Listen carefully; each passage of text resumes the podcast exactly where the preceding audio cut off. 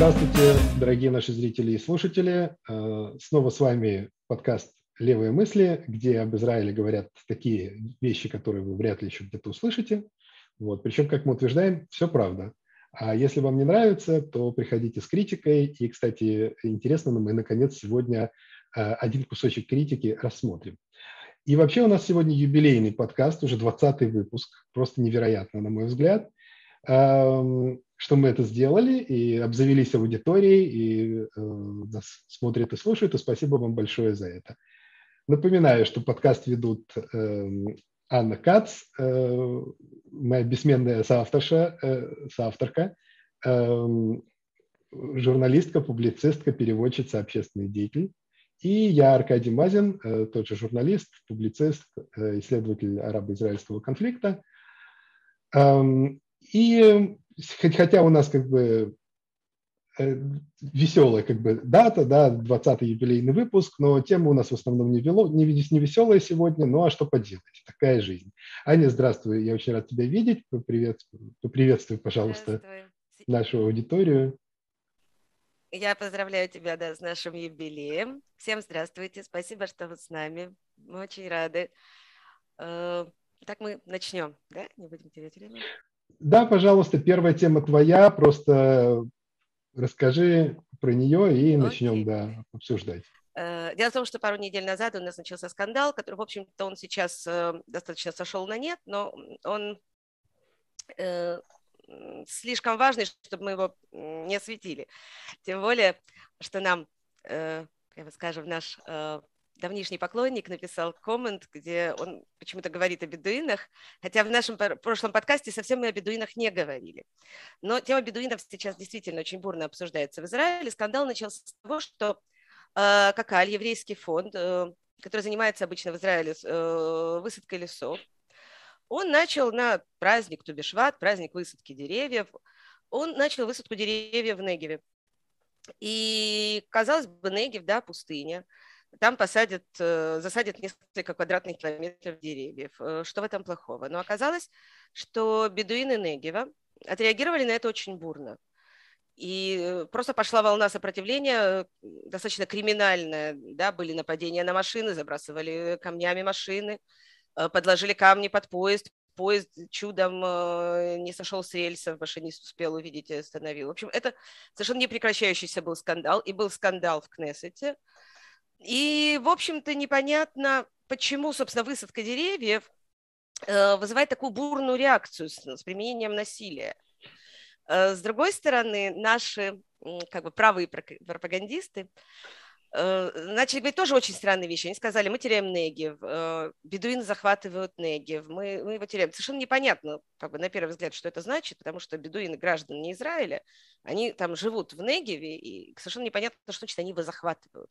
Многие считают, что есть проблема с неупорядоченным строительством, в том, что бедуины захватывают все новые и новые территории, и государство, скажем, не может заниматься там планированием, не может строить дороги, не может строить города и прочее.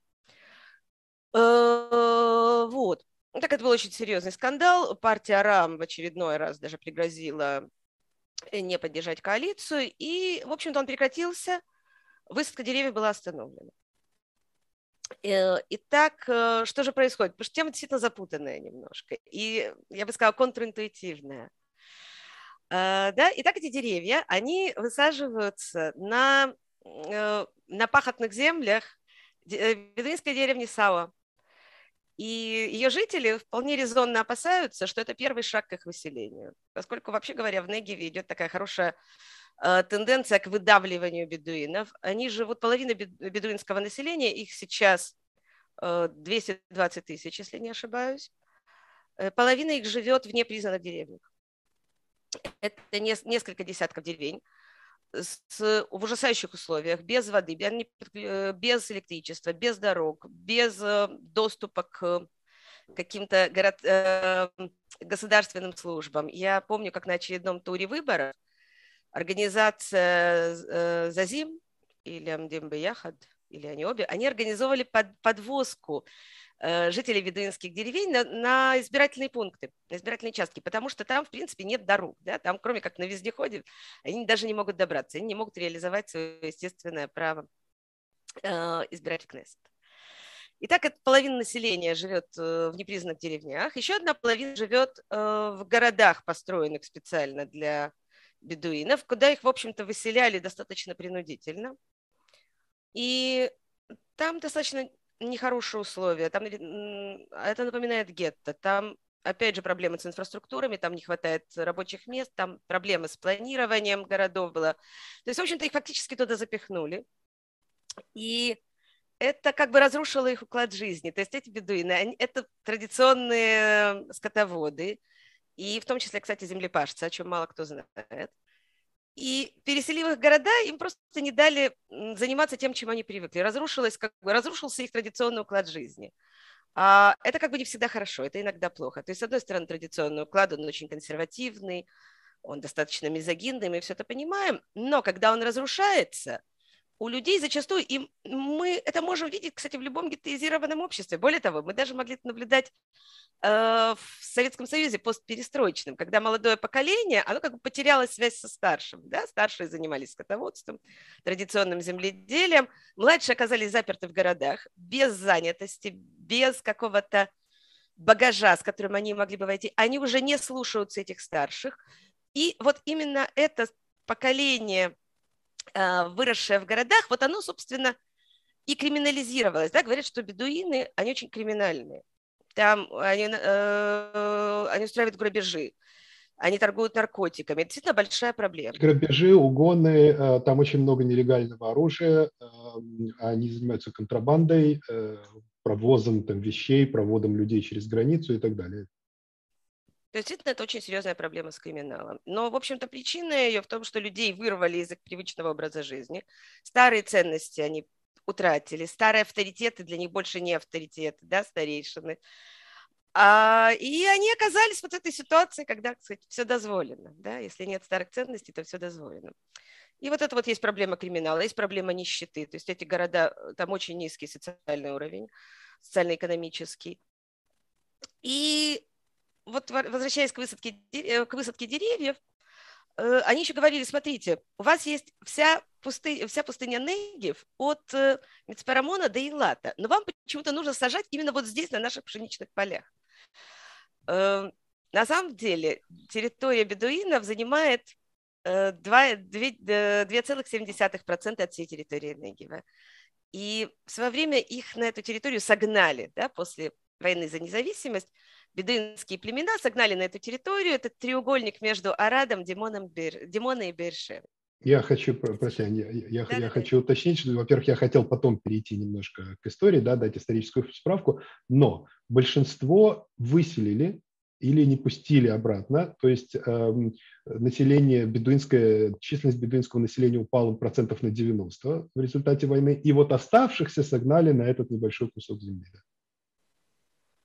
Фактически это резервация. Вот знаешь, мы, э, вот ты как настоящий американец, ты любишь сравнивать ситуацию с арабами, э, с черными в Америке. На самом деле, вот ситуация с бедуинами, она очень похожа на ситуацию с индейцами. Их просто загнали в резервации, им бросили какой-то кусок в виде вот этих городов, а э, ничего не делается для их адаптации к, к жизни, как бы современной. И, и вот так вот, и с одной стороны, это, это запущенная совершенно община, община с высоким криминалом из-за того, что они не могут себя найти э, в этой новой ситуации. И вот запертая в резервации, запертая в гетто, и, соответственно, мы имеем то, что имеем. И как бы можно сказать, ну мы об этом говорим с тобой каждый раз, что когда ты к людям относишься как к пасынкам, когда ты не говоришь, что у бедуинов есть проблема, а ты говоришь, что бедуины – это проблема, да, это немножко два разных утверждения. Это, в общем-то, трудно ожидать от них э, хорошего к себе отношения. Да? Если мы ведем войну фактически за землю, то у нас есть враги, и мы становимся врагами. Такая вот грустная история. Да, я, э, я, я хочу сказать, что мы действительно, ну, мы действительно все время продвигаем вот эту мысль, мне кажется, к которой мы пришли независимо как-то оба, и это очень-очень важная, очень фундаментальная мысль, да, что если э, какой-то группе населения, граждан государства, не просто населения, да, равно, равно, граждан государства относятся действительно не просто как к пасынкам, ладно, как к пасынкам, а как к угрозе, какой-то угрозе, то это совершенно неизбежно э, создает дискриминацию. Это не может не создать дискриминацию. Как бы вот, например, западная наука, та самая либеральная, которую ругают кошмарно там на каждом углу, она уже как бы десятки лет изучает э, значит, политику инклюзивности и политику, наоборот, исключения, да, эксклюзивности. Потому что это существует, это реально есть. И если э, и, и как бы если целая группа населения их, если их исключают вот из числа, из вот этого какого-то братства теоретически, да, граждан государства, то понятно, что они очень быстро становятся дискриминируемыми, а то, что они носят в кармане паспорт и якобы там голосуют на выборах, э, я, кстати, хочу сказать, что вот когда эм, их возили на выборы, да, не, разразился скандал. Э, эту организацию тоже обвиняли чуть ли не в, не в, вмешательстве. в вмешательстве, в, в антисемитизме каком-то, в желании там уничтожить Израиль и черти что. Просто потому, что они помогали гражданам Израиля добраться до избирательных, избирательных участков. Да, так о чем мы... В общем, да, это как бы это чувство причастности. То есть, если ты не часть социума, если ты изгой, ну, как бы это, во-первых, это сказывается, да, это в практических совершенно вопросах дискриминации, а во-вторых, в отношении. То есть если бедуин, причем у нас всегда бедуины говорили, вот бедуины служат в армии, да, у нас же главное, как бы, у нас же не страна для людей, а люди для страны, но, по крайней мере, арабское население, оно должно как бы заслужить, да, оно должно какой-то лояльности заслужить к себе терпимое отношение, если не доброе, не равное, то терпимое, вот они служат в армии. И вот сейчас эти бедуины, которые служат в армии, вот они стали врагами, которые захватывают Негев. Это совершенно фантастическая формула, которая говорит, в общем-то, о том, что у нас как будто еще еще идет война за территорию. Да? У нас как будто еще нет государства, да? как, как будто мы вернулись во времена мандата. Да, я хочу, я хочу сказать, что вот эм, в академических кругах эту борьбу с бедуинами возглавляет такой э, профессор Арнон Софер, уже очень престарелый, по-моему, из Бершевского университета, если я не ошибаюсь. Он географ, который стал как бы демографом и э, стал очень любим в правых кругах. И вот он э, выпустил, как бы издал работу, которая называется «Израиль теряет Негев». То есть ты представляешь себе формулировку? То есть речь идет о гражданах, о гражданах государства. То есть Израиль теряет Негев в пользу что? Собственно, граждан, и вот это как бы, это, э, я, я должен сказать, что Израильская академия, и мы об этом еще поговорим сегодня в другой теме, да, она довольно сильно отличается. Она действительно, она тоже как бы левая, да, левее общества, левее, чем общество в целом, да, но она отнюдь не такая левая, как на Западе. В Израильской академии попадаются такие люди, такие взгляды, за которые просто еще даже до нынешней эпохи cancel culture и политкорректности просто пинком под зад бы выгнали какого-нибудь западного профессора. Ну, представь себе, представь себе, да, что вот э, кто-нибудь бы издал академическую работу под названием, не знаю, там «Америка теряет резервации» или что-то в этом роде. Не-не, это абсолютно, это абсолютно дикость. Это, в общем-то, лишний раз доказывает то, что что-то тут не так. Да, то, что у нас не государство и граждане. Прогнило да, что. конце, не то, что прогнило, такое ощущение, что ну, как бы, действительно это изначальный какой-то баг, но который никогда не поздно исправить. То есть, что у нас действительно арабы, это как бы не совсем граждане, да, это люди, которые нам всегда что-то должны, а, то есть они должны хорошо себя вести, они должны нас признавать, наше право, и у нас еще какой-то сдвиг на праве э, частной собственности на землю. Я не знаю, может, мы уже немножко далеко ушли.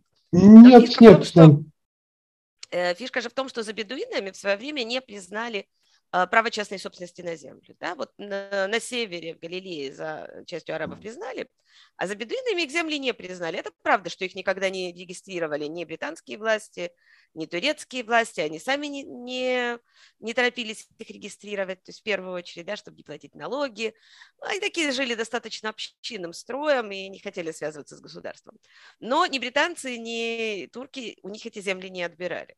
А Израиль, в общем-то, воспользовался тем, что у них не было записи формальной в реестре. Ну, ты, ты очень права, кстати, что это действительно, эта история очень напоминает историю коренного населения Америки. Да, только на Ближнем Востоке, в, в Османской вот империи, фактически еще век назад, да, практически век назад, да, существовала вот эта форма собственности, кто обрабатывает, того и земля. И все И, и это одна из причин, по которым э, после прихода британцев э, радость, радость арабов очень быстро сменилась разочарованием, потому что хотя турки были как бы тоже немножко чуждой властью, и была политика туркизации, они рассматривали арабов немножко как людей второго сорта, но, по крайней мере, они не очень э, разрушали вот этот вот э, уклад, уклад, благодаря которому все работало. И ты совершенно права, если ты как бы пытаешься, это старый уклад, это может быть как бы э, неправильный уклад, может быть, можно сделать лучше, но для того, чтобы сделать лучше, нужно, по крайней мере, слышать как бы и вообще э, э, и понимать запросы вот этого населения. Это должно быть население страны, о котором ты заботишься. То есть должно как-то идти да. и снизу вверх, и сверху вниз. Должен быть диалог. И, между прочим, бедуины, вот извини, я немножко отойду в сторону, вот сейчас бедуины, они готовы к диалогу. Да? Иногда люди говорят, а где они, где их представители? Есть, есть комитеты, есть группы, есть бедуинские профессоры в университете Бенгуриона и в Центре развития Аднагива. Все это есть, их надо только услышать. Да? То есть государство должно наладить с ними диалог. Кстати, периодически да. оно налаживает по каким-то вопросам. Но это, безусловно, должно идти не сверху вниз, да, а как бы навстречу но тут очень важно, да, тут очень важно как бы именно представительство политическое. Можно говорить э, очень много прекрасных слов, да, о том, что давайте наладим диалог, и вот же люди, но на самом деле, деле реально как бы государство это немного рынок.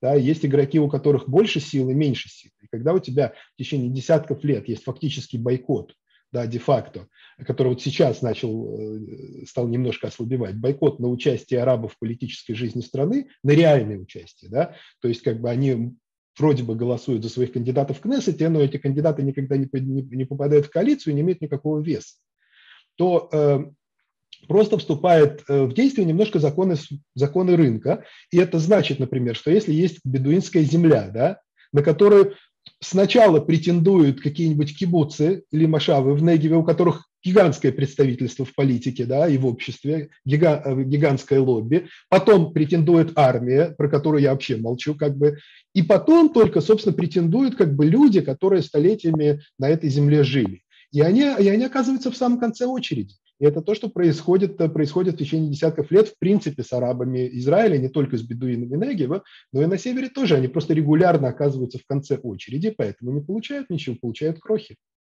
Да, то есть я хочу сказать, ну, готовность к диалогу есть, и есть с кем говорить. Это совсем не дикие какие-то кочевые племена. Это, э, то есть там есть замечательные, блестящие, образованные люди. Люди, вот недавно скончался, я, к сожалению, я перед эфиром не уточнила имя, э, депутат от э, партии РАМ, 40-летний, да, он скончался скоропостижно да. от сердечного приступа, вот на него просто молились в Негеве, да, он считался кстати, э, большим защитником бедуинского общества, он продвигал его интересы. Вот сторонники да, теории заговора бы вот на нашем месте вот сейчас бы эту тему раскрыли. Но мы не будем. А, так, сейчас что я хотела сказать. Прости, пожалуйста. Да, я хотела сказать, что сейчас, вот когда действительно мы видим, когда есть у них представительство политическая партия РАМ, то, в общем-то, и часть незаконных деревень э, подключили к электричеству, и все-таки эту, эту высадку приостановили. Э, мы говорили, да, что они подключены к электричеству. Да, да ты говорил это непризнанные деревни. Э, а что значит непризнанные? То есть их надо признать. Всегда говорят незаконно построенные, да? Они не незаконно построенные, они как они... Но признать это значит отдать, отдать им землю, то есть как будто, а это что-то, на что вот государство Израиль, оно как бы власти, им очень тяжело на это пойти, потому что это, это, это, это предмет, это предмет э, э, войны войны, политической войны. То есть как только э, кто-то вообще проявляет какой-то, дает какие-то поблажки, послабления арабам, да, вторая часть тут же э, политического спектра тут же на него набрасывается и превращает это, то есть это не вопрос, это вопрос войны, а не вопрос консенсуса, и это то, что очень тормозит как бы э, решение этих проблем. То есть э, что касается, мы теряем Негев, да, мы его теряли еще, когда подключали эти самые деревни к электричеству, да, не только когда они бунтовали из-за деревьев. А, вот, так что я хотела сказать. Да, так вот большинство этих непризнанных деревень, их называют незаконными. Они незаконные по той простой причине, что их не признали. Да? Большинство из них существовало еще до создания Израиля. У нас очень любят говорить незаконные, да? незаконно построенные, а что подключение к электричеству – это, э, как это они говорят, легитимация воровства, награда за воровство. Как бы это все полная чушь. Но при этом мы же знаем, мы же знаем, что форпосты, да, как бы поселенческие форпосты, которые заведомо э, э, как бы незаконные, которые не находятся на территории Израиля, которые вот, вот да, которые не существуют там в течение сотен лет вот на этом месте, их моментально, моментально делают гражданам удобно, а потом уже по решению суда начинают их выгонять. Но сначала им быстренько подводят коммуникации, дороги, электричество, ставят охрану. Да, да, да. Но ты на да, святое посягнул, понимаешь? Как бы, как бы искать тут равенство, это как бы даже немножко несерьезно, да? Ну, это же задача нашего подкаста, да? Мы же да. режем священных коров в товарных количествах. Да, то есть как бы это же цель, собственно. Да. Как это? Вы так говорите, как будто это что-то плохое. Это цель, какие этих надо подключать, да, конечно. отключать. Те не закон... Более того, сейчас язык э, поменялся. Я недавно видела в одном правом издании, по-моему, в седьмом канале. Они называют э, сейчас скажу. Значит, во-первых, сейчас не говорят форпосты, сейчас говорят э, молодое, молодые поселения, mm. красивее было. А палестинские непризнанные деревни, они, наоборот, называют форпосты. Хотя этим форпостам, может быть, там 150 лет, 200, но они все еще форпосты. А я еще, я, кстати, в следующей теме хотел очень поговорить о языке, да. Мы потихоньку начнем к ней, к ней переходить, как ты считаешь? Да, ты, хотел, ты, ты, ты, там, я тебя сбила, когда ты говорил про бедуинов после войны. Да, я хотел, я хотел дать, на самом деле, небольшую историческую справку, и все-таки, ну, я постараюсь быстрее, э, и немножко вернуться вот этой критике, которую, которую мы получили. Вот. Короче, историческая справка. Эм, вообще я должен сказать, что э, израильское общество, его история, его состав, отношения в нем, они безумно запутаны. И мы потихонечку, полигонечку, как бы вот это вот узел, этот клубок распутываем. Я надеюсь, что вот нашим зрителям и слушателям становится как-то понятнее. Эм, так вот, э, да, бедуины, э, бедуины Негева. Во-первых, интересно, что до, э, в течение, в годы мандата никто толком не знал, сколько их. И поэтому, когда эм, появился план раздела 1947 года, который как бы евреям давал чуть больше половины территории, при том, что они составляли чуть больше трети населения. И на этой под половине с чем-то территории было очень-очень неустойчивое, очень хлипкое, в несколько процентов еврейское большинство. Э, и вот это большинство должно было создать типа еврейское государство. А, но при этом не учили, не учли вообще бедуинов Неги которых было по некоторым прикидкам тогда в районе 100 тысяч. И есть такое мнение, что если бы их уч- учли, то выяснилось бы, что на территории, которая э, должна была отойти под еврейское государство, было бы еврейское меньшинство, а не большинство. А, и это, в принципе, подчеркивает, насколько, насколько жизненно важно было каким-то образом уменьшить количество этого арабского населения.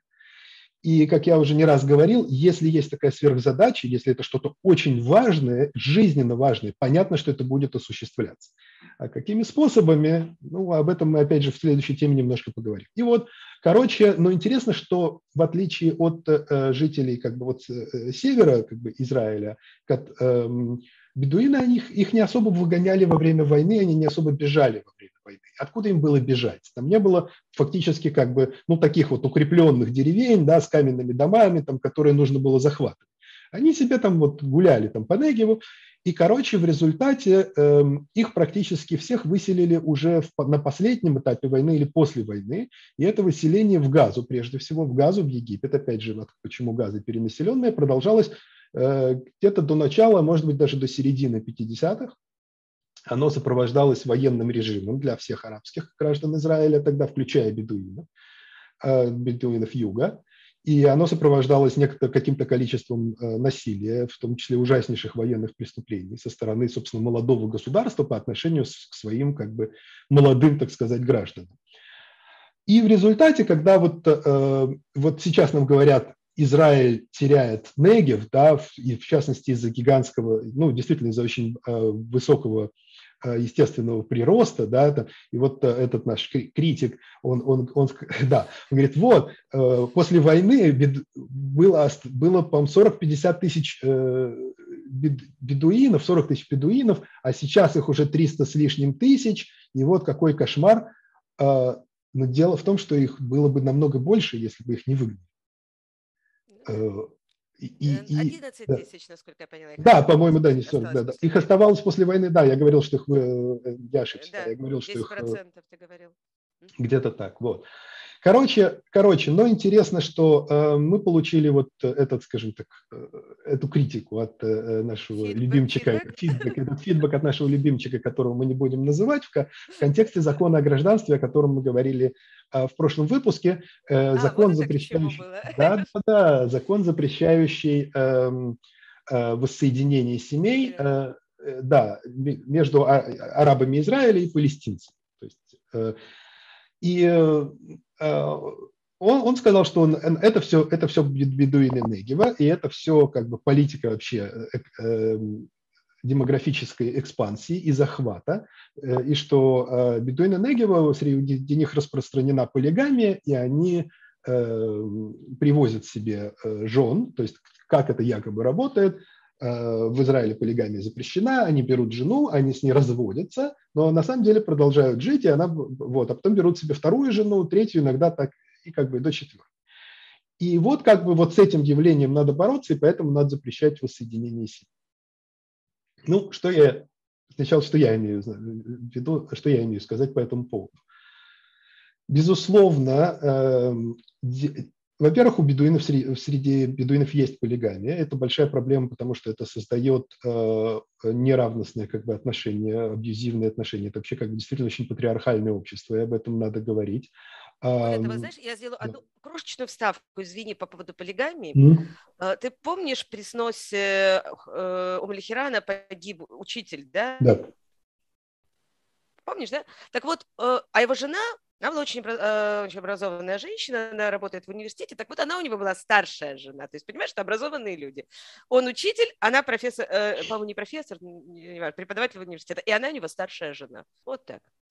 Это действительно проблема. То есть, это, вот это, это тот самый традиционный да. уклад. Я да, ну, кстати, я должен сказать, что да, да эм, вот, например, э, арабское население, как бы вот, вот, вот севера страны, кстати, у них э, темпы, э, у них и полигамии практически нет сейчас, и темпы рождаемости у них очень-очень упали. Впервые, кстати, в истории до, э, э до уровня рождаемости в еврейском секторе, потому что они более развиты. У нас большая радость.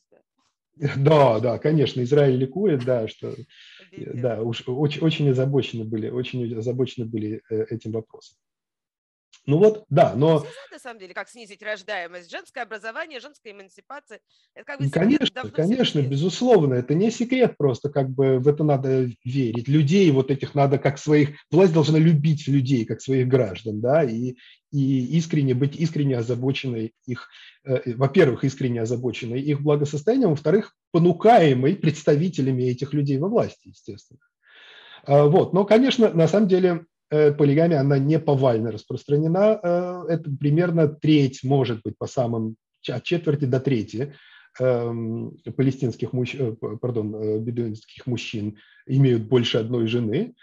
Это, конечно, как бы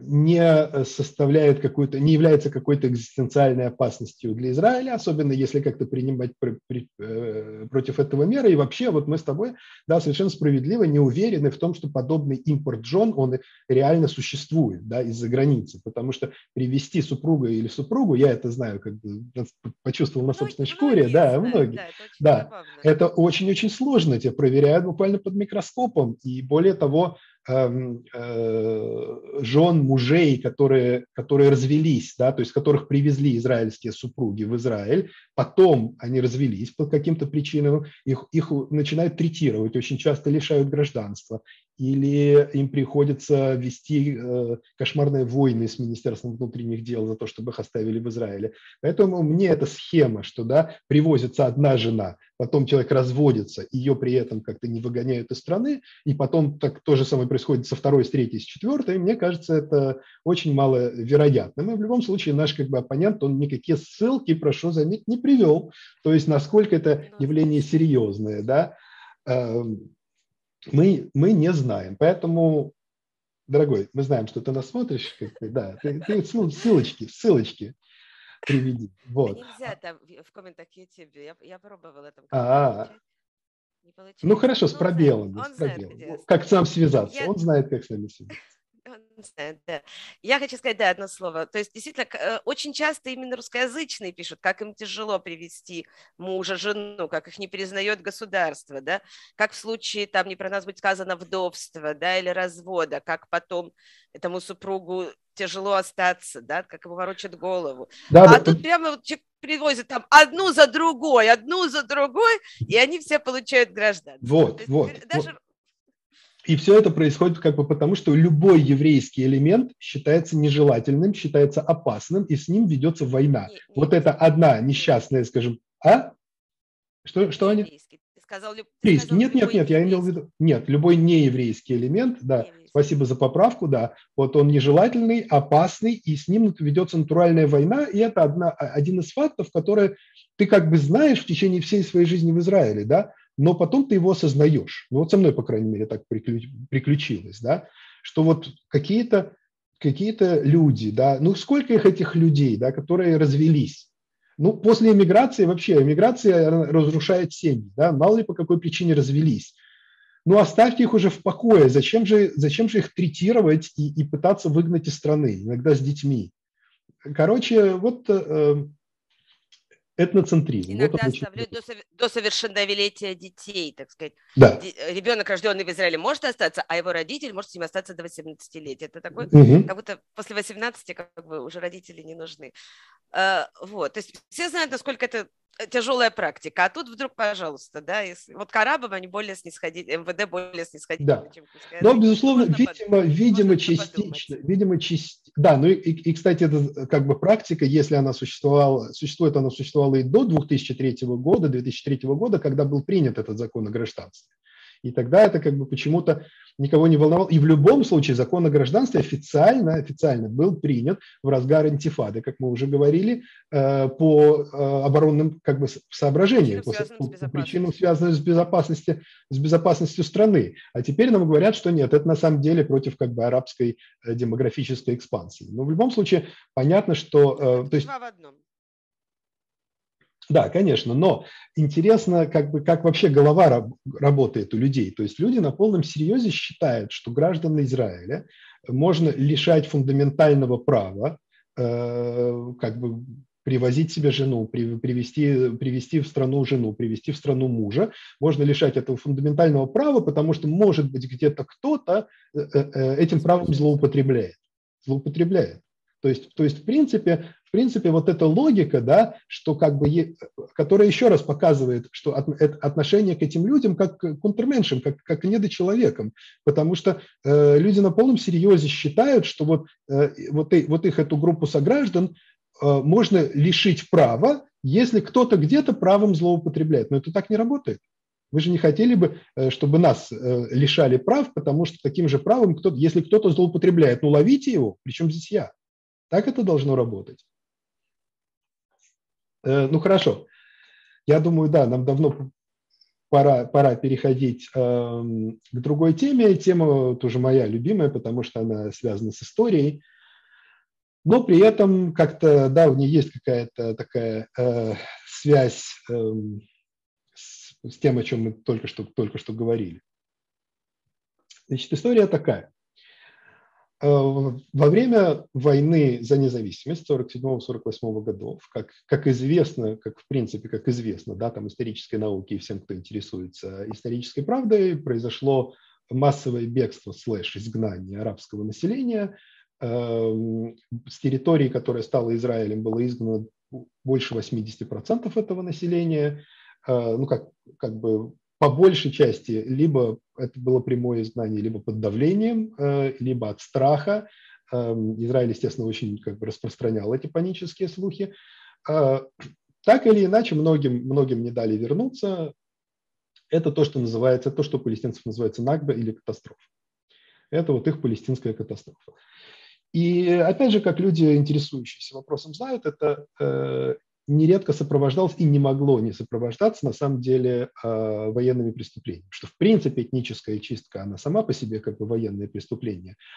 Но но, естественно, как бы вот все вот эта глубокая убежденность в том, что израильская армия, она очень э, высокоморальна, да, она вот ведет себя так, как не ведет ни одна другая армия мира, это то, что это одна из, из первых вещей, которые рассказывают новым репатриантам, да, согласись, вот ты приезжаешь, и это одна из первых вещей, которые ты узнаешь. Да, да. еще до того. Еще до того, как приезжаешь. Ну, конечно, да. Ну, по крайней мере, вот да, вот ты, когда ты приехал, я еще помню, да, уровень патриотизма был повыше, как бы, да, тогда в начале 90-х, постоянно слышал это от людей, эм, я автостопом тогда много ездил, да, от каких-то самых случайных людей, которые начинали тебе рассказывать про то, какой Израиль прекрасный, и обязательно говорили про то, какая у нас моральная армия. Нет, армия не Потому лучше, что люди не хуже. наверняка успели послужить во, во всех остальных армиях. Ну да, да, да, да. Ну, на самом деле, конечно, армия не лучше и не хуже, а более того, все это как бы еще осложнялось тем, что да, это была война за выживание, да, это невозможно, за выживание государства. Э, э, я не думаю, что это была прям война за выживание типа всех евреев, что их сбросили в море или там массово убивали бы, но мы про это не знаем и никогда не узнаем, потому что да, сослагательное наклонение. Вот. И второе, эм, это было сразу после катастрофы, уже нашей еврейской катастрофы. Да? И, это, и в воспоминаниях тогдашних солдат можно увидеть э, вот этот мотив, э, что люди, которые, скажем, пережили катастрофу, которые просто, которых привозили из лагерей беженцев и тут же бросали в бой, они, они просто зверствовали, их можно понять. Их, их, можно, как бы, их, их состояние можно понять. И, и состояние других как бы евреев, которые боролись за выживание э, через несколько, через два года буквально после того, как закончилась действительно вот эта гигантская катастрофа в нашей истории, их тоже можно понять. Но это не значит, что то, что произошло, нужно как бы забывать и замалчивать. А это именно то, что происходит в гигантских масштабах в Израиле, включая засекречивание документов. И вот, значит, был такой была такая арабская деревня Тантура, одна из примерно четырех сотен арабских деревень, э, фактически ликвидированных после создания Израиля, то есть очищенных от населения и как бы ликвидированных. Часть снесли, там. Э, она находилась чуть южнее Хайфа, где-то в районе Зихраньяков, по-моему была одной из самых продвинутых, самых развитых э, деревень в округе, э, большое, большая довольно. И э, в мае, э, в, ма, в мае 48 года шли как бы э, это был очень напряженный этап войны, э, и вот на фоне этого этапа войны и вступления в войну арабских государств э, был, значит, приказ осуществить как бы зачистку, зачистку арабских деревень, это называлось словом «биу». То есть я, я вообще хочу в двух словах сказать, что эм, вот вообще изучение вопроса проведения каких-то параллелей немножко затрудняет все вот эти еврейские термины, которые да, в свое время были придуманы, которые немножко сложно перевести. И получается, что как бы, окей, у нас оккупации нет, но у нас есть кибуш. Да, а что это такое? Непонятно, кипуш, ну вот, вот как бы переведи, попробуй переведи это на любую другую. Все-таки, знаешь, вот это вот э, латинский корень, он дает какую-то общую, общую основу, да. Или э, у нас э, нет э, террористов, да, есть мехаблин, например, которые там условно переводятся, как, не знаю, скорее саботажники какие-то, да. То есть кто это, что это, это включ... Ну, короче, да, ты согласна, да, что вот эта вот размытость, она да терминологическая, она присутствует. Есть это, да. да. Так вот, э, и эм, Тантура была одна из деревень, которые действительно организовали какое-то сопротивление. Это правда, там был бой, э, ее брали боем, но э, то, что произошло потом, потом эм, убили порядка 200 уже невооруженных мужчин, большинство из которых, видимо, не участвовало, собственно, в бое, и понятно, что все они уже были на положении военнопленных. Причем, ну, убивали просто, ну, ну как там совершенно страшные свидетельства, но сейчас я как бы... Это было один, это был примерно один из десятка, может быть, случаев таких довольно крупномасштабных, такой довольно крупномасштабной бойни, которые вот учинили евреи в ходе той войны. И это только то, о чем нам известно. Вполне возможно, что вот за, этим, эм, за этой дымовой завесой скрываются еще случаи. Э, и первым историком, который эту тему поднял, был такой Тедди Кац. Он был, э, ему было уже за 50 в 98 году, но он э, эм, учился на вторую, на вторую степень тогда, и он подал дипломную работу, основанную на всяких свидетельствах. А надо сказать, что палестинцы об этом написали впервые, опять же, в академической прессе в 1951 году. И, естественно, есть множество палестинских свидетельств, есть свидетельства выживших, есть свидетельства изгнанных из этой деревни, видевших, как людей убивали, но у нас по принципу, по принципу нет никакого доверия палестинским свидетельствам. И это меня совершенно убивает, потому что страна, которая собирает все свидетельства собственных жертв, безоговорочно им верит, подшивает каждую бумажку, всех опрашивает, да, Э, э, за государственный счет собирает вот эту вот информацию, чтобы вот она как бы не пропала, она при этом абсолютно, совершенно тотально не доверяет палестинским источникам. Но, к счастью, мне кажется, это немножко стало меняться. И, кстати, э, Запад, Израиль немножко заразил западное академическое сообщество вот этим вот, этим вот недоверием. Короче, Э, на Израиле, в Израиле об этом первым стал говорить э, э, вот эти, Тедди Кат в своей дипломной работе, основанной на нескольких интервью с, уже как бы на израильской стороне с солдатами этой бригады Александрони, которая с бойцами, да, которая брала. Вот. И изначально его э, диплом получил очень высокую оценку, 97. И все, он немножко как бы его, он ушел в архивы, так сказать. Э, Кат собирался продолжать как бы, писать докторат на эту тему, э, но его раскопали журналисты. Эту дипломную работу раскопал журналист Марива, написал статью, и она вызвала дикий скандал. И вот эти бывшие бойцы, они подали э, на Каца в суд. Я прошу прощения, не только что бойцы, да. так потому что бригада Александрони, как бы как организация. Да, у них есть, ну, есть организация бывших бойцов Александрони. Самой бригады, угу. конечно, уже нет. То есть не те, кто давал интервью? Нет, нет, а не те, кто давал интервью. Организация бригады Александрони. Да, да, да. Они подали в суд по обвинению в клевете, э, и Кац довольно быстро э, пошел на такую досудебную сделку, он подписал э, отказ. Потом через 12 часов он, он отказался от отказа. Он долго пытался этот отказ оспорить, э, говоря, что это было сделано под давлением, он подписал это под давлением, потому что с него реши, как бы иск был на сумму миллион шекелей, гигантская сумма как бы для студента. Вот. И эм, его адвокат при этом не присутствовал. Ну, короче, неважно. Не Суть в том, что он как бы поддался, видимо, мимолетно как-то давлению, отказался от своих слов, э, был дискредитирован он, был дискредитирован его научный руководитель, э, да, Иван Папе, и в этом участвует... покинул страну. Да, он из-за этого фактически покинул... Один из, да, один из новых историков, вот очень левых, Илан Папе, он тогда покинул страну и сейчас преподает в Англии. Эм, и в эту травлю включились историки, известный, например, Йоав Гельбер, очень известный правый историк, которого я из-за этого как бы не люблю и особо не читаю. Э, и сам, сам Хаевский университет отказался от, э, эм, от фактически ну, отказался от этой, от, от этой дипломной работы, отзавалил ее постфактум. Ну, короче, вот такая очень-очень некрасивая аннулировал, история. Аннулировал, аннулировал. Да. Причем Ему сказал, да. Да, да. Э, сослался на то, что там неправильная методология. То есть это не помешало им дать им 97 баллов раньше. Тут вдруг оказалось, что проблематичная методология. Это очень показательная история, да, о том, как вообще тяжело и опасно в Израиле раскапывать э, такие. Э, тем более, что документация, да, вся сто процентов есть, но она все еще в архивах, и она все еще засекречена. Э, но Это уже сейчас...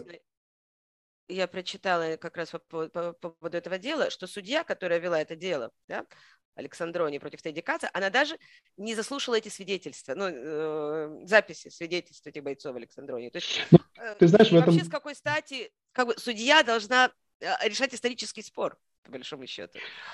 Ну, кто-то же должен решать. Но смотри, тут, не, тут, тут как бы не совсем так. Вот эта вот большая статья Варец, которая сейчас вышла, а, рассказывает о документальном фильме, который, опять же, сейчас выходит, и он, кстати, по-моему, да, идет на... Почему вся эта история сейчас всплыла? Да? Всплыла, потому что появился документальный фильм, который мы, надеюсь, я надеюсь, мы скоро увидим. Мне кажется, его на Sundance взяли, эм, э, который основан на интервью с еще живыми которым сейчас примерно под 90 или за 90 лет, с еще живыми бойцами Александровни, которые вот как бы вот сейчас на пороге смерти, дай бог, до 120, конечно, э, решили рассказать, решили э, раска- рассказать уже как бы в подробностях, в ужасных, кошмарных подробностях, которых просто невозможно читать как бы без содрогания, о том, что там в этой деревне произошло.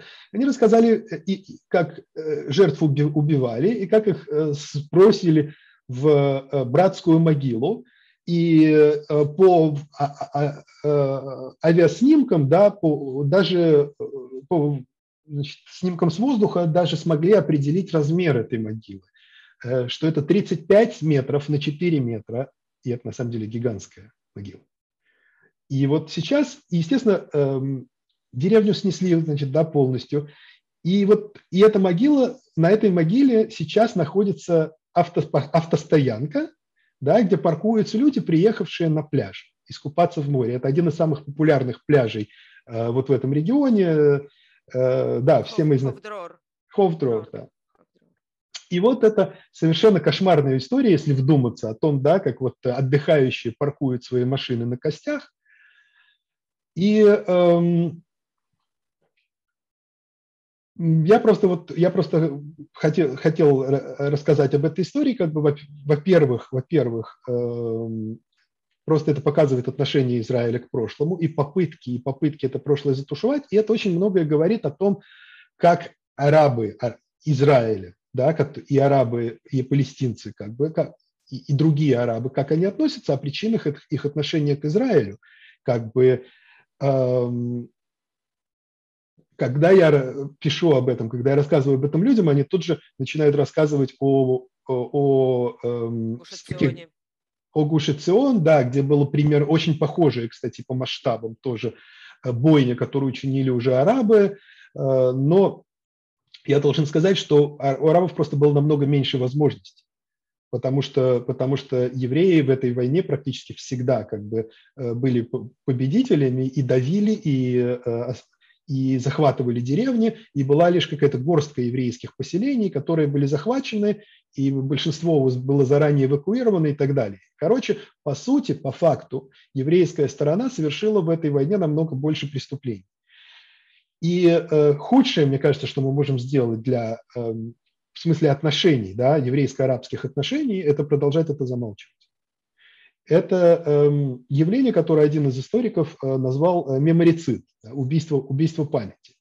И это что-то, что вызывает как бы, естественно, очень-очень негативную реакцию, причем в том числе и в детях в том числе и во внуках, да, то есть сегодняшние арабы Израиля, которые молодые, да, которые, может быть, интегрировались, да, они, может быть, образованы, они, они работают, они с прекрасным ритмом и так далее, но э, суть как бы, но они же слышат эти рассказы, там погибли их, их деды, как бы это все еще очень свежо в памяти. То есть какой-то процесс, вот это вот так, как сейчас называется, reconciliation, какой-то процесс примирения, он должен начаться в конце концов. Без этого вот эта вот, вот эта вот дурная кровь между двумя народами, она никуда не уйдет.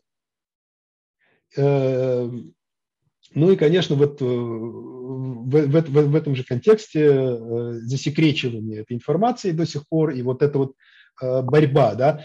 А, а, и еще, еще такая, такая, такая вещь, последнее, о чем я хочу сказать, это что вот эту вот израильскую версию истории, которая не, об этом не, не рассказывает, преподают не только еврейским всем школьникам, да, но пытаются преподавать еще и арабским. И понятно, что они, и понятно, что они этому сопротивляются. И, Мы э, с тобой говорили о сближении нарративов, да, если не ошибаюсь. Да, безусловно. и это будет, это будет крайне болезненный процесс, но он неизбежен. И он неизбежен еще и потому, что эти подробности, они будут всплывать. Они будут всплывать. Никуда как бы не, не деться, и будет расти доверие к палестинским источникам, и будут раскрываться э, армейские источники. И вот тот факт, что этот фильм как бы попал на, на, на, на Sundance, да, э, это еще один это, это, это вот еще один как бы факт вот в этой общей картине принятия палестинского нарратива. Мир начинает узнавать и принимать палестинский нарратив, и идеологически для Израиля это может э, иметь очень-очень серьезные последствия.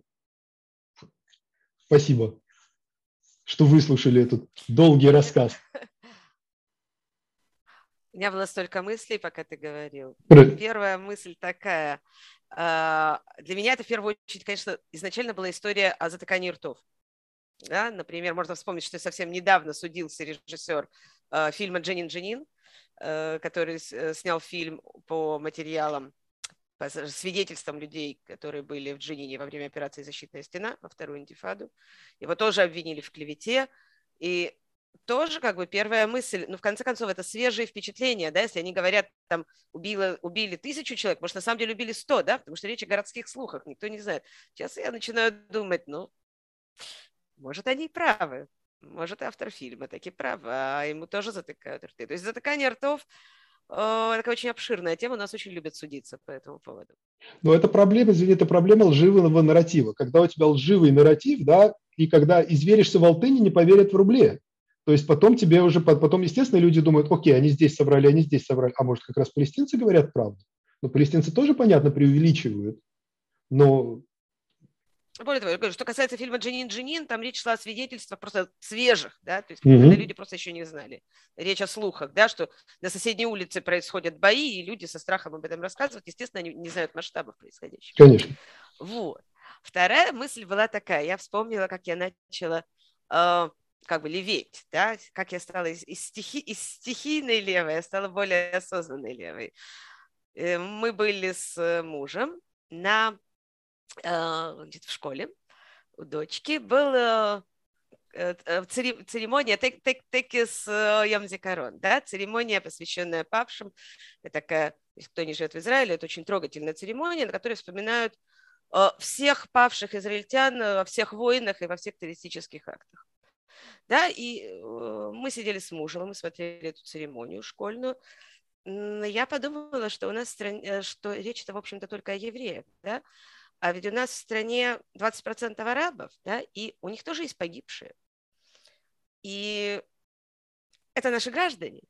И если мы будем говорить только о своих жертвах, то есть это была тогда еще очень простая мысль, сейчас я понимаю, что все намного сложнее, да, но если мы будем говорить только о своих жертвах, то это как бы ставит их в какую-то э, позицию изоляции, да, что хорошо бы было, наоборот, устроить как-то совместное, я тогда еще не знала, что они есть совместные церемонии, правда, немножко про другое, мне просто... Э, э, я думала тогда конкретно про 48 год. Э, что, наверное, должны быть какие-то взаимные воспоминания, тем более, что э, в школах учатся арабские дети. Вот сейчас Э, у меня, например, у младшей дочки в школе есть арабский мальчик, и у нее арабская классная руководительница, да, и я подумала, они тоже как бы, они должны быть частью этого, да, мы же все граждане одной страны, мы должны говорить о том, что мы причинили друг другу зло, наши предки причинили друг другу зло, но все это как бы надо как-то исправлять, да, это в конце концов процесс, ты сказал, reconciliation, есть еще такой термин, я тогда опять же его не знала, э, справедливость переходного периода, да, transitional justice. Mm-hmm. Можно сказать правосудие, можно сказать э, справедливость. Это именно об этом. Это, обыч... это процесс, который происходит после э, каких-то репрессий государственных или после серьезных внутренних расколов, когда стороны начинают как-то сближаться, выстраивать общий нарратив. И тут очень важно именно взаимное признание вины, взаимное. И э, меморизация, то, что называется, увековечение. То есть если мы чтим память жертв Холокоста, и мы ожидаем, что весь мир будет чтить память жертв Холокоста, даже те, кто не имеет к ним никакого отношения, скажем, американцы, да, не знаю, китайцы, то мы точно так же обязаны чтить память пострадавших в Нагбе. Это не делает нас хуже, это не делает... Считается, что это как бы сделать нас уязвимее, да, мы признаем, что мы как бы преступники, что мы как бы не хозяева на своей земле, что мы не имеем права здесь быть, поскольку мы завоевали это э, мечом и кровью, но это все, конечно, Наверное, это то, такие соображения тоже имеют место быть. Но тут очень важно именно признать э, свои, может быть, не ошибки, не правоту, кровавый процесс, у него были причины, но мы должны как бы сказать друг другу, что мы помним все жертвы, мы помним всех, мы скорбим обо всех, что это должно, должно быть стать основой национального единства. И вот я до сих пор так считаю, хотя, конечно, сейчас для меня это все немножко сложнее. То есть я понимаю, что есть объективные причины, скажем, те же беженцы, да, если мы признаем проблемы, если мы признаем ответственность, то э, становится вопрос о беженцах, об э, утраченном, э, изъятом имуществе и так далее, конфискованном имуществе и так далее. Вот. Вот такая, конечно, эта, эта история с Тантурой, она, конечно, да, много вас свечит. Знаешь, что я еще хотела сказать, если у нас есть минутка? Знаешь, вот я считаю, что очень многие вообще не любят тему 48 года. И я тебе скажу честно, я до может быть, несколько лет назад я тоже не очень любила, потому что вот есть тема оккупации, да, с ней понятно, что делать. Это конкретное военное преступление, ее надо прекратить, с ней понятно, что делать. А если мы говорим про проблему 48 года, во-первых, мне это всегда кажется, казалось немножко как бы докапыванием до Израиля, до самой его сути. Просто желанием, знаешь, сказать какую-нибудь mm-hmm. гадость про Израиль. Потому что исправить-то, в общем-то, ну, мы же не воскресим этих мертвых, да? Что тут можно сказать? Ну, была война, да? И как бы подчеркивание проблем 48 года, они как, они как бы подчеркивают про, э, проблемы Израиля изначальные, да, проблемы его создания. И в этом всегда есть какая-то вот такая ядовитость, да, что Израиль создавался в грехе и вообще не имеет права на существование. Э, вот. Сейчас я понимаю, что, в общем-то, если мы не будем говорить о 48 годе, мы очень многое теряем, именно потому что среди требований палестинцев сегодня, да, если говорить про оккупацию, э, про прекращение оккупации, про создание палестинского государства, одно из требований – это осознание проблемы беженцев. Прежде всего, опять же, осознание, потом уже решение, признание, осознание. И я читала, что, скажем, переговорщики в Кэмп-Дэвиде да, в 2000 году, и, э, и сам Барак, и Гилад Шер, и Бенами, они как бы не за, еще незадолго до Кэмп Дэвида, они не понимали всей трагичности этой темы, да, Нагбы, изгнания беженцев, и они не совсем понимали, насколько важен этот вопрос будет для палестинцев, да, то есть без понимания проблем 48 года действительно трудно решить проблемы сегодняшнего дня. И да, да. Не и, пустое ковыряние в прошлом, нет, да, не нет, раздирание, абсолютно. Да? И более того, это ты совершенно, совершенно права. И более того, как, мне кажется, это необходимое ковыряние в прошлом. То есть оно рано или оно так или иначе придет. Да? То есть 70 э, лет эти вещи замалчивались, и вот сейчас они начинают всплывать. А замалчивать это намного хуже. То есть, как бы, э, если тебя на этом, на этом ловят, то месседж, как бы, он, он намного хуже, хуже для тебя. И действительно, ты совершенно права. Мне кажется, и, мне кажется, это, знаешь, это немножко действительно израильская чуть местечковая неуверенность э, в собственной стабильности и в собственных силах, потому что Израиль никто не отменит. Э, Израиль никто не уничтожит. Израиль э, – это свершившийся факт. И палестинцы это тоже понимают. И поэтому, ну, но у них действительно, у них вот это вот болит – вот эта вот их национальная трагедия, она у них болит. И когда ты начинаешь понимать... Она болит, извини, именно потому, да. что она не, не признана. Конечно, очередь, конечно. Не признана, да, можно вспомнить, извини, советских евреев, да, которые, как им было обидно, я помню это, да, из-за того, что в Советском Союзе не говорили о Холокосте, говорили о преступлениях фашистов, да, их не называли да? нацистами. А, ах, и, при, и при этом, как бы, окей, Советский Союз, он не был, как бы, он не осуществлял Холокост, да, он как бы скорее, скорее как бы спасал жертв. Да, а здесь насколько тяжело, насколько тяжело вести переговоры о мире с, со стороной, которая это сделала и отказывается это признать. Эм, то есть, это признание. Да, да, безусловно. Хорошо, перейдем э, к нашим... Маленький, диск... да. маленький дисклеймер. То есть мы, когда говорим про 48 год, это не нужно так понимать, что мы хотим какую-нибудь гадость сказать про Израиль, там вот какую-нибудь особенно гадкую гадость. Да? Это, в общем-то, попытка понять проблемы сегодняшнего дня, ну, конечно, конечно, безусловно. То есть, то есть, условно говоря, вот тех как бы мертвецов зарыли, да, э, заасфальтировали, поставили автостоянку, сделали там а, автостоянку, но как бы они все, они продолжают вставать, они продолжают подниматься, как бы и, и быть частью дискурса, и быть частью отношений сторон. Конечно, в том-то и дело. Хорошо, у нас на самом деле уже, уже да. не очень много времени, вот, а у нас очень интересная следующая тема. Ну, давай попробуем галопом, да, вот. Эм, давай. У нас две темы. У нас две, но мы я постараемся еще добавить, добраться до четвертой. Но третья у нас как бы все-таки совершенно необходимо, это что-то, о чем совершенно необходимо упомянуть, потому что это было в центре внимания как бы в Израиле. Э, прошу. Итак, вы хотели поговорить о сделке, э, досудебной, точнее, до приговорной сделке, которую а, вроде как пытался заключить э, бывший премьер-министр, глава оппозиции, депутат Бенемин Нетаньяу, а, с прокуратурой и с юридическим советником Авихаем Мандельблитом. Э, итак, прошли слухи. На самом деле все на слухах, да, если мы посмотрим, если мы попытаемся проследить до источников, окажется, что это все кто-то что-то сказал, и они всегда в любой момент могут отрицать, но тем не менее. Итак, э, последние две недели юридического советника Авихая Мендельблита. Э, Биби опасается, что следующий юридический советник может быть к нему более суровым. К этому он все-таки уже привык, хотя он его поливает грязью на каждом шагу и обвиняет в преследованиях. Э, и так была попытка заключить сделку. Скорее всего, она была инициирована подсудимым, потому что, во-первых, ему это нужнее, во-вторых, тайминг.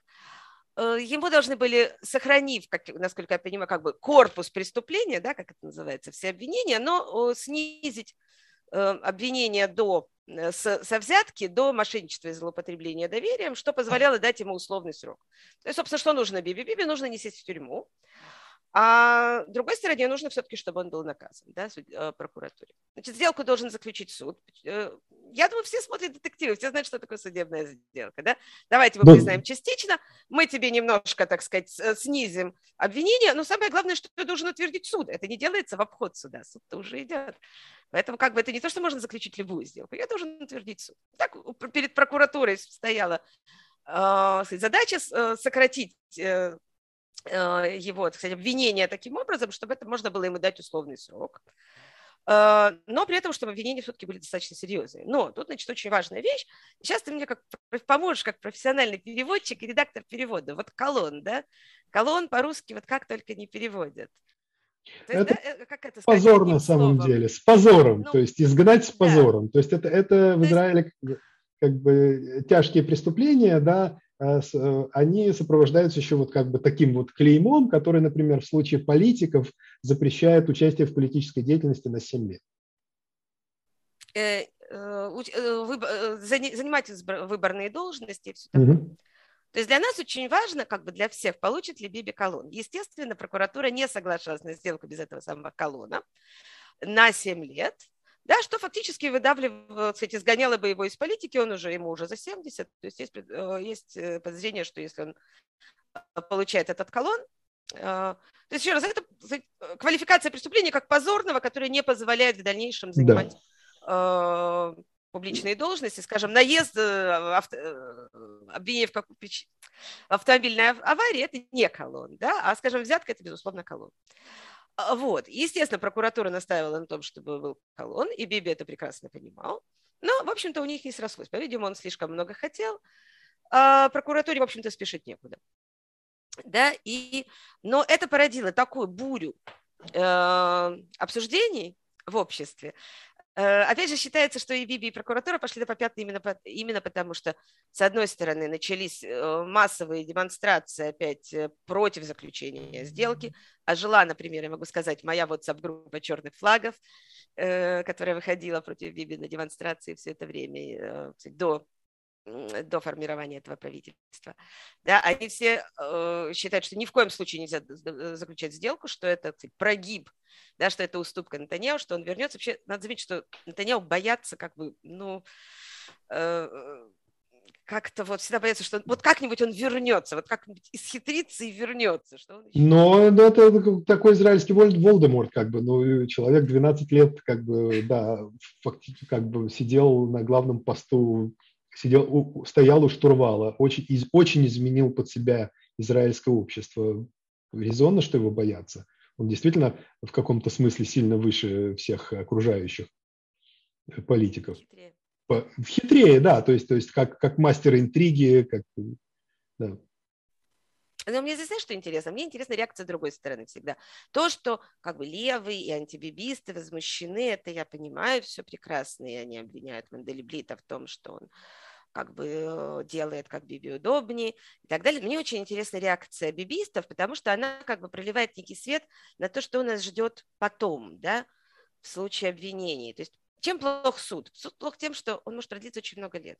И все эти годы Биби останется в политике. А пока Биби в политике, э, например, у него есть возможность, есть ресурс финансировать всю эту армию бибистов, да, всю эту армию fake news. И это, это разрушает общество. Да. И Значит, мы забыли упомянуть еще, что Мандельблит э, консультировался с бывшим э, главой Верховного суда Ароном Бараком, легендарным юристом, который тоже считает, что для спокойствия в обществе, для демократии лучше, чтобы, как бы, чтобы Биби заключил сделку. И, в общем-то, я подозреваю, что его мотивы именно такие, что пока он есть, пока у него есть возможность э, сеять все это зло, да, настраивать одних против других, настраивать всех против правительства, против юридической системы, против, вот лучше, чтобы это прекратилось. Вот, вот очень интересная реакция, антибиби, э, реакция бибистов. Она мне более интересна. Э, то есть она была, она была очень интересной. То есть они восприняли его готовность пойти на сделку как предательство. То есть он предает правый лагерь, он не хочет бороться. Другие защищали его, говорили, я не знаю, что у меня там за звуки какие-то, я, я прошу прощения, какие-то скрипы, какие-то мебель кто-то двигает где-то в соседней квартире. А, вот, на чем я остановилась. Значит, одни говорили сочувствие, ну что вы его так долго преследовали, его жену преследовали, его детей преследовали. Пусть он отдохнет, сколько он может нас, так сказать, тащить на плечах, а другие это восприняли как реальное предательство. И из этого я как бы я могу прогнозировать, что если Биби таки заключит сделку, а я думаю, что рано или поздно он заключит, потому что 7 лет суда Израиль не выдержит. Мы, мы этого не переживем. А, вот, да ему самому оно не надо на самом деле. Да он сам может э, не выдержать, у него просто финансы действительно могут треснуть, если... Да. Ему выгоднее, безусловно, заключить сделку, получить... Ну, выгоднее, если он... Э, ну, это если ты, ты права, это если он уже все-таки отказался от э, политической карьеры. Я, понятно, что для него это безумно тяжело, э, но если он решил как бы минимизировать ущерб и, по крайней мере, постараться избежать тюрьмы, и, может быть, я, кстати, не исключаю, что он где-нибудь по 80 лет, да, у нас он есть э, эм, Шимон Перес, да, как, до недавнего времени живой пример. Он еще может побыть, побыть президентом государства. Да бог смотри, как бы у Переса было свое наследие, да, его можно, его очень многие не любили, ненавидели, но у Переса был свой вес. Биби человек интриги, у него нет своего месседжа, своей, своей повестки дня. Поэтому, как мне кажется, и вот этот весь вождизм, то есть, как мне кажется, опять же, сужу по реакции бибистов, то есть, как только он то, что называется, сломается, как только он согласится на условное, да, как только он, а это означает признание вины, да, для сделки нужно признание вины, они его растопчут тут же. Или в Ликуде он тоже уже всем надоел. И как только пошли слухи, обрати внимание, пошли только слухи об этой сделке, готовящейся. Еще неизвестно, было правда это или нет, но уже Исраиль Кац выдвинул свою кандидатуру в лидеры партии. То есть как только Биби уйдет из политики, его затопчут, и они между собой перегрызутся. То есть он им нужен. То есть не было случая, когда народ пошел за королем в изгнание, да? Да. пока он, е- пока он есть, пока есть надежда на то, что он вернется. Я согласен, что через 7, да. Причем Ликуд – это очень конкурентная среда на самом деле. Биби, конечно, гениальный мастер, что он сумел себе на столько лет все починить там, но как только он вы, выйдет из игры, как бы я считаю, что да, через год, через два от его могущества не останется и следа. Совершенно верно. Знаешь, я еще хотел сказать, что меня очень-очень смешит наличие вот этого вот четкое разграничение по двум лагерям, да, где одни абсолютно, половина страны абсолютно уверена в э, невиновности Биби и требует полного оправдания, вторая половина страны абсолютно уверена в виновности и требует э, наказать по, по всей строгости закона. На самом деле никто, кроме горстки людей, не знает всех обстоятельств дела. Естественно. Вот это, это пугает. Мы с тобой столько раз говорили о поляризации. Вот это еще один повод о ней поговорить. Да, это страшно. То есть никого уже давно не интересуют объективные факты. Но это может быть такая, знаешь, это вот именно если все-таки эту сделку э, как бы утвердят, и, может быть, следующий э, э, юридический советник, который придет вот на смену Мандельблиту, то это действительно, я с тобой согласен, это может быть такая тьма перед рассветом. То есть вот последний раз как-то все перегрызутся, а потом уже наконец забудут об этом как о кошмарном сне. Но, с другой стороны, ты знаешь, для нас тогда это, это, это может означать возвращение Ликуда к, к власти, потому что сейчас Ликуд как бы он... Это все... Я не говорю, что обязательно. Да, потому что я не уверена, что Ликуд сохранится в том виде, как он сейчас есть. Потому что я думаю, что они начнут топить друг друга страшно будут грызться за власть, Баркат, Кац. Очень, вот тут очень трудно что сказать. Что, может все что угодно. Мы видим, как люди до этого бежали из Ликуда, да, тот же Элькин, как он поливал грязью своего босса, с которым он как бы 10 лет рука об руку. То есть я думаю, тут пойдут такие разоблачения. Думаю, что... На самом деле, это значит, это очень интересно, что вот Ликуд, он все-таки он такой э, гигантский бренд в израильской политике, но мы знаем, что случилось с водой которая практически, да? которая исчезла да? с политической карты практически, а это был бренд посильнее Ликуда, вот. да, и мы знаем, что случилось да. с Ликудом, вот думаю, когда появилась это... Кадима, когда Ликуд упал до 12 мандатов, в, одномоментно. Да. То есть израильская политика, на самом деле, да, в этом смысле она очень-очень динамична. То есть э, вчерашний гегемон, да, может как, как Кадима, она из, из самой большой партии. Э, она вдруг стала, ну хорошо, это была немножко партия однодневка. Она немножко но, одна, да. Да, но вода угасла за пару, за, за, за пару каденций, да, за пару выборов. Э, короче, да, за этим будет очень интересно наблюдать, я с тобой совершенно согласен. То есть мы, слава богу, делаем... Ну, да, да, ну, ну об этом интересно, интересно, конечно, поговорить, потеоретизировать, но мы лучше будем следить, как бы, да, и обсуждать новости, это безопаснее.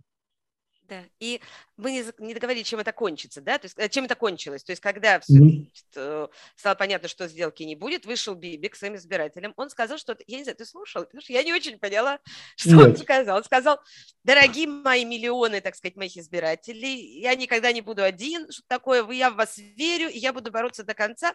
В общем, такое впечатление, что он сказал, что вообще никаких переговоров о сделке не было, что все это вам показалось. Ну, у нас документов-то нет, ни видеозаписи. Да, но это я должен сказать, что все-таки не слухи. Вот ты меня как журналиста едва, скажем, не обидела, потому что это, это источники. Не, ну я шучу. Окей. Это, okay. как бы журналистские источники – это не слухи, это довольно серьезная как бы вещь, Я особенно понимаю. когда несколько, несколько изданий подтверждают через свои источники, что это действительно было, скорее всего, это действительно было. Я Очень думаю, редко такой один, дым бывает ни без одно огня. официальное лицо, я хочу сказать, что тут ни одно официальное лицо этого не признано. Не Само собой, да, конечно. То есть это я имею в виду слухи, как бы я не говорю, что это ненадежно. Я Нет, это довольно надежно. Да, да, да. Я не имею в виду, что это ненадежно ни в коем случае. Я имею в виду, что у нас не было никаких, э, как бы, все-таки это было только со слов журналистов. Э, вот нет такого. Я люблю всегда, когда есть первоисточник.